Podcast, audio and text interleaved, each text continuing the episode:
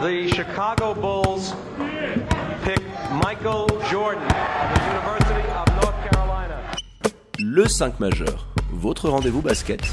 Il retourne l'animal. Oh Mais c'est incroyable C'est Animé par David et Florian.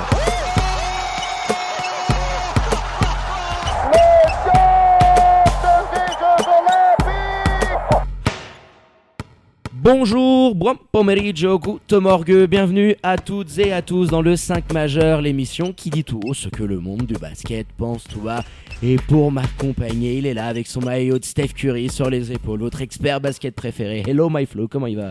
Eh ben écoute my dear, ça va pas mal, t'as vu un maillot vintage? Ah je l'adore, celui-là, Ouais. il est très très très très beau. On va essayer de mettre une petite story euh, sur les réseaux sociaux pour vous demander ce que vous pensez un petit peu euh, de la tenue de votre expert basket.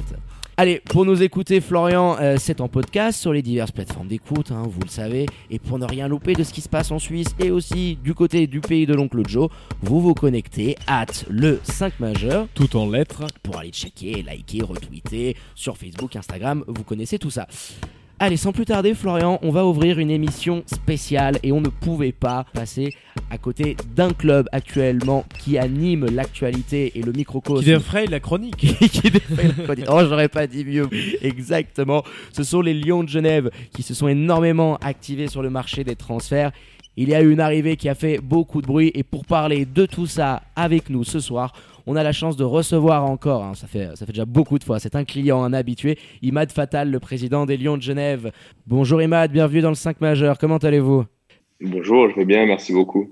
On ne pouvait pas ne pas faire un petit point mercato autour des Lions de Genève avec voilà toute l'effervescence et les dernières signatures qui ont pu arriver ces derniers jours et ces dernières semaines. La dernière en date, on l'a annoncé sur nos réseaux sociaux, c'est la venue de l'ailier américain Timothy Derksen en provenance de Fribourg Olympique. Président, voilà vos premiers mots euh, ici au micro du 5 majeur sur cette nouvelle arrivée. Euh, Qu'est-ce que vous pensez que Timothy pourra amener à cette équipe euh, sur la saison à venir? Alors, beaucoup de qualité déjà. C'est un joueur que j'ai beaucoup aimé, même s'il nous a fait mal par le passé. C'est un joueur que je trouve très intelligent, excellent déplacement sans ballon, capable de vraiment amener des choses à l'équipe sans avoir le ballon en permanence.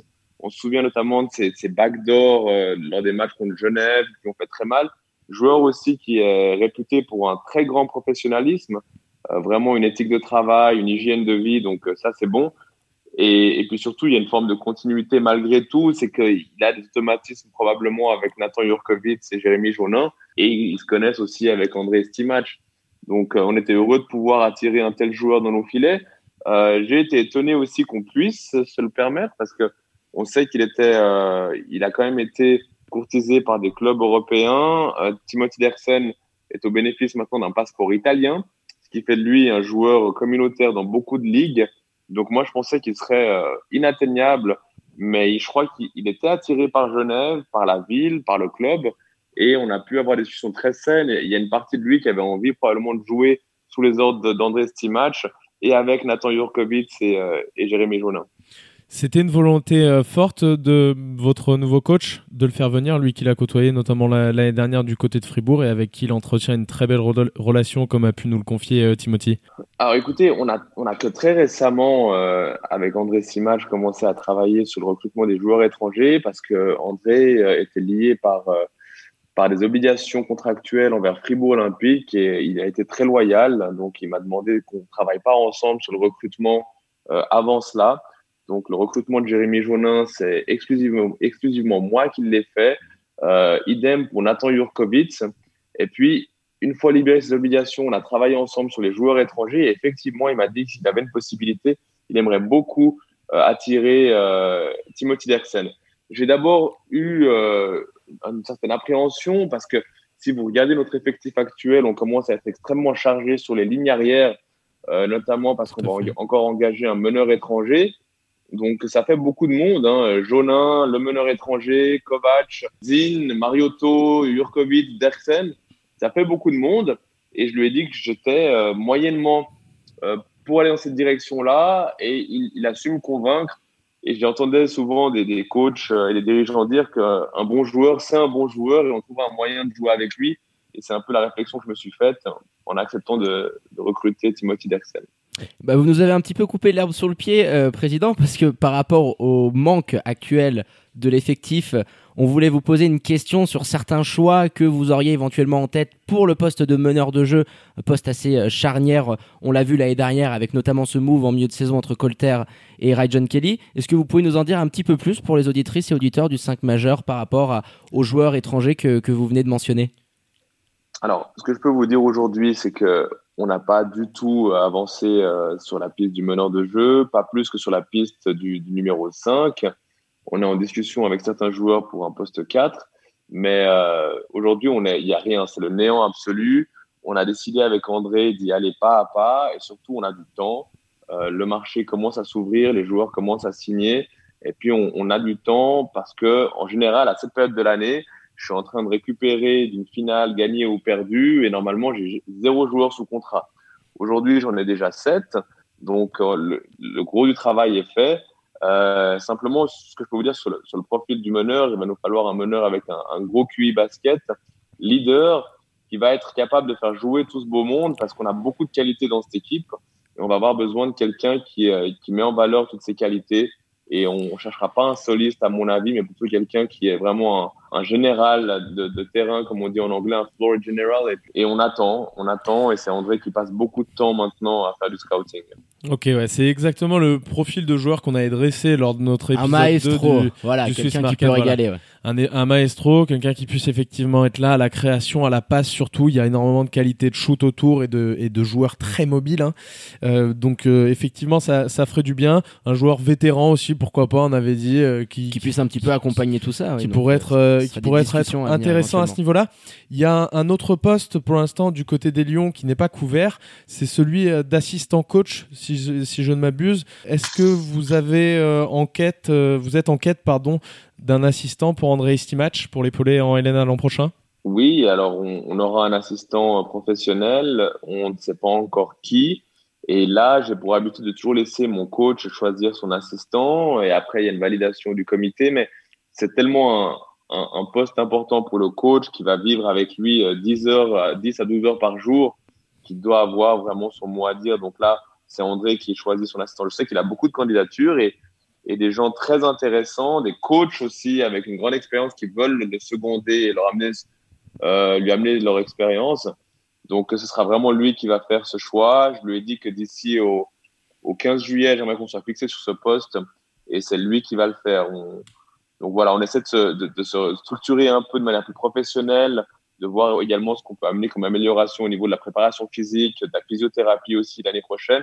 Tout cela dépend quand même beaucoup des finances et donc on y va pas à pas. Eh ben très bien, euh, merci pour ces informations, président. Et puis pour terminer, on a une petite euh, question euh, auditeur d'un grand fan à nous, Hector, qui souhaitait savoir. Alors on, a- déjà eu des dates hein, avec coach Gothal, euh, le président de Gotro, sur une présumée date de début de compétition. Est-ce que vous avez vous éventuellement certains éléments sur le retour du public? Voilà, on a beaucoup de, supporters qui nous suivent et qui aimeraient savoir si on pourrait avoir un ordre d'idées plus ou moins sur un potentiel retour du public dans euh, les gymnases et les salles de Helena. Donc, euh, est-ce que vous, de votre côté, vous avez certaines informations et euh, quel serait éventuellement le cas contraire, selon vous, une date possible de retour du public?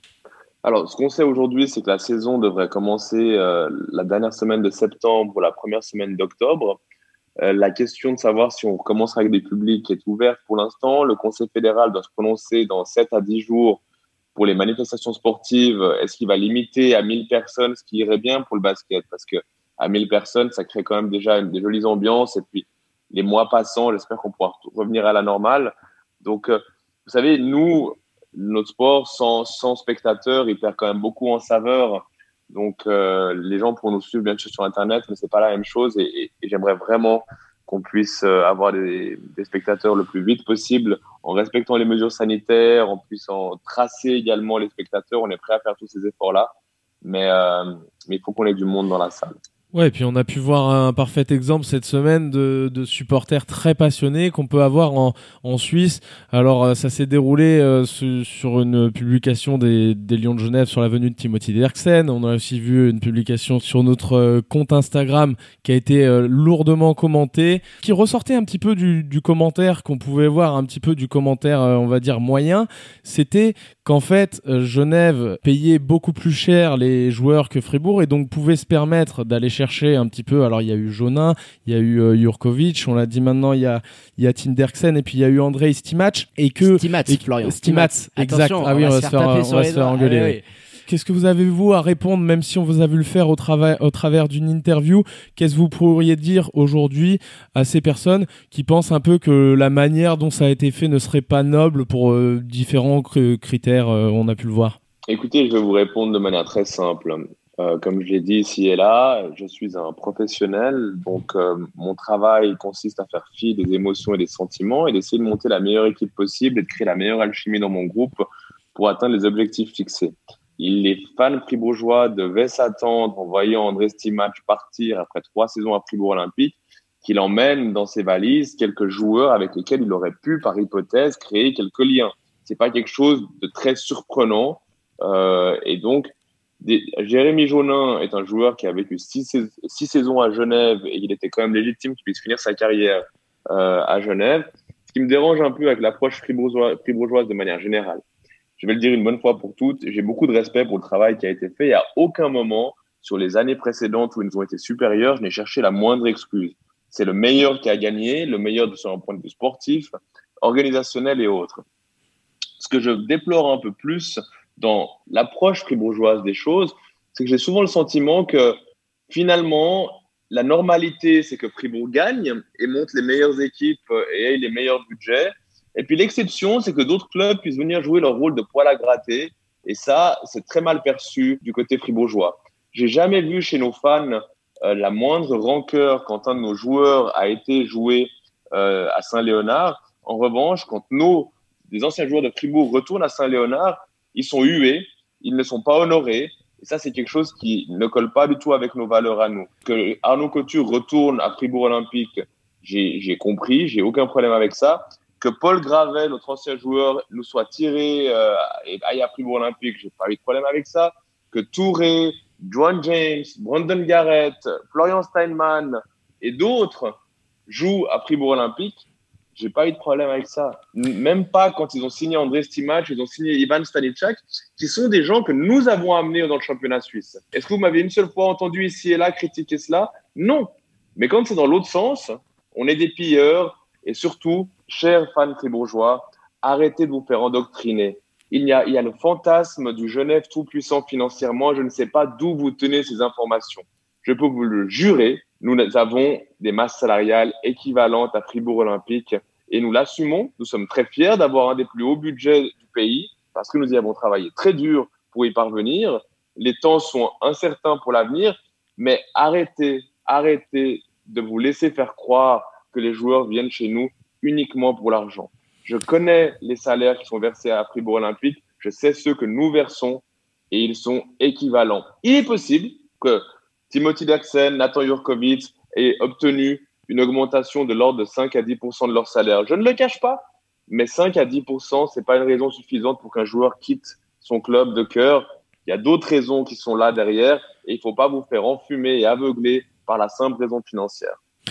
Oui, bien sûr. Et puis, il y a, y a un phénomène qui paraît tout à fait normal. On peut le voir aussi dans le football, dans notre championnat local. On peut le voir dans les, dans les championnats européens. On peut le voir en basket également. C'est que il y a deux gros marchés en Suisse pour les gros joueurs. Ce sont Genève et Fribourg. Donc, au bout d'un moment, il y aura forcément les vases communicants, que ce soit pour les joueurs étrangers, pour les joueurs suisses, euh, pour le, pour les coachs, euh, sur des, sur, sur des personnes qui seront en tant qu'humain intéressés par un projet nouveau. Peut-être que Nathan Jurkovic, alors effectivement, il y a encore cette- plus, Florian, quand tu as un marché suisse qui est aussi restreint et petit, parce que tu, Oui, non mais tu, voilà. as, tu as des rivalités dans certains pays. Alors, ce sont des, des nations de basket différents, avec un peu plus d'histoire et de culture, mais là n'est pas le problème. C- Ce qui se passe en Suisse, c'est que ton marché national est tellement restreint qu'au bout d'un moment, les joueurs de top niveau qui peuvent évoluer dans ce genre de club-là, il n'y en a pas 37. Donc, quand tu vois aujourd'hui éventuellement l'écart, et on espère que cet écart pourra se réduire dans, les années qui viennent, euh, entre notre championnat et les championnats étrangers, on espère voilà voir de plus en plus de joueurs suisses évoluer en Euroleague, dans les plus hautes équipes européennes. C'est pas le cas pour l'instant. Oui, puis il n'y a aucune restriction, président Fatal, je vais vous rendre la parole, mais il n'y a aucune restriction ou euh, euh, gentleman agreement ou je ne sais pas ce qu'on pourrait inventer qui, stipule qu'un joueur étant passé par un autre club ne peut pas aller dans l'autre. On l'a vu dans le chemin inverse, vous nous avez donné euh, une quantité de noms impressionnante. On le verra peut-être encore à ce mercato avec des, des étrangers euh, qui étaient présents du côté des Lions l'an dernier et qui pourraient aussi s'installer à Fribourg. Pourquoi pas? C'est un tout. Il y a l'argument financier évidemment qui joue, mais je pense qu'il y a tout un contexte autour, le fait d'avoir un nouveau challenge aussi, parce que c'est des joueurs que, bon, en tout cas pour l'attractivité d'une ville comme Genève face à Fribourg. Oui, euh, et puis qui, ont déjà tout gagné avec Fribourg, qui ont peut-être un peu fait le tour aussi.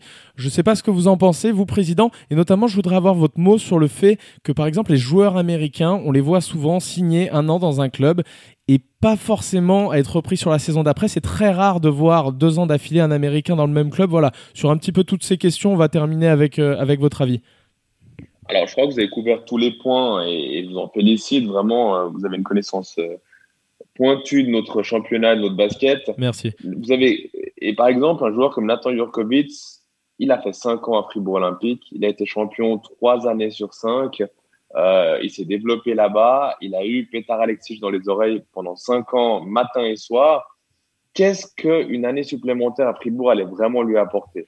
Gagner un nouveau titre, donc un quatrième, entendre les mêmes conseils, le même développement, oui, bien sûr ça a du positif, mais être confronté à une nouvelle ville, un nouvel environnement, un nouveau public, un nouveau challenge, forcément, ça peut être attrayant pour un joueur comme lui. Idem pour Tim Derksen qui a quand même fait euh, sur deux saisons, finalement, il a fait 12 mois à Fribourg Olympique, qui peut-être voulait voir autre chose également. Quand on a laissé partir Jérémy Jaunin en 2016, à, à contre-coeur, je me souviens très bien de ce que je ressentais à ce moment-là, c'était que j'avais envie de lui dire va, vis et reviens. Et c'est ce qu'il a fait exactement à l'époque, c'est qu'il a vu autre chose que les Lions qui voyaient depuis six ans la même salle tous les matins, le même repas à midi ou presque. Il est devenu européen, il a gagné des titres dans un autre club et il revient finir sa carrière dans la ville qui l'a vu naître. Donc il faut comprendre qu'il y a aussi d'autres considérations qui peuvent mener un joueur à faire les choix qui sont les siens et encore heureux que nous sommes dans un marché libre où les joueurs peuvent faire ce qu'ils veulent. Pour répondre à votre question, on a un championnat très atypique. Pour euh, les clubs du deuxième, de la deuxième partie de tableau, souvent ils vont recruter des joueurs pour qui ce club n'est qu'un tremplin. Et donc, ils ne se voient pas y faire plus d'une saison. Ils viennent souvent ici faire des statistiques et partir. Et ça vous donne de magnifiques solistes, un peu comme Xavier Ford au, au BC Boncourt, par exemple, qui vient très clairement pour avoir des statistiques ou un meneur comme le petit meneur de Lugano que je voyais jouer cette année, qui pouvait prendre 30 shoots par match, finalement, peu importe le pourcentage, tant que les stats sont là et sont bonnes, ou une fin de saison comme celle de Pape Badji, par exemple, à, Lugano, qui peuvent lui permettre de se faire remarquer et de signer en Belgique, comme c'est son cas cet été. Donc, souvent, les joueurs viennent avec un agenda personnel. Pour les plus grands clubs, c'est différent. Euh, des joueurs s'inscrivent dans la durée. Je pense à un Mark Fray, je pense à des garçons comme Juan James, Boba Touré. C'est des gens qui font de la Suisse leur pays et en réalité vont au travail comme vous et moi allons au nôtre et ils décident de s'installer dans la durée dans notre championnat. Et ça, c'est quelque chose de bien, mais les plus petits clubs ne peuvent pas payer les salaires que reçoivent euh, les joueurs dans les plus gros clubs. Et donc, c'est pour ça que les joueurs cherchent à partir plutôt qu'à rester en règle générale. On va terminer là-dessus. Vous venez d'en parler. Markel Humphrey, qui était le capitaine l'an dernier. Est-ce qu'au jour d'aujourd'hui, les Lions de Genève sont en contact avec euh, Markel Humphrey pour euh, envisager une nouvelle collaboration l'an prochain? Ou est-ce que c'est quelque chose qui n'est pas abordé pour l'instant? Alors là, vous, vous mettez le doigt sur un sujet qui est très douloureux pour moi. Je vais quand même vous répondre. Nous avons pris la décision difficile de ne pas proposer un nouveau contrat à Markel Humphrey. Donc Marc Humphrey est libre de tout engagement, euh, on le lui a déjà signifié. C'était une décision qui était très dure à prendre pour moi. Euh, les raisons sont multiples euh, et elles sont assez intime et assez personnel et relève de très très longues heures de discussion avec André Stimach. Et on a décidé de construire notre équipe différemment euh, et d'avoir des personnalités fortes à d'autres endroits et de permettre une nouvelle alchimie de se construire avec d'autres personnalités.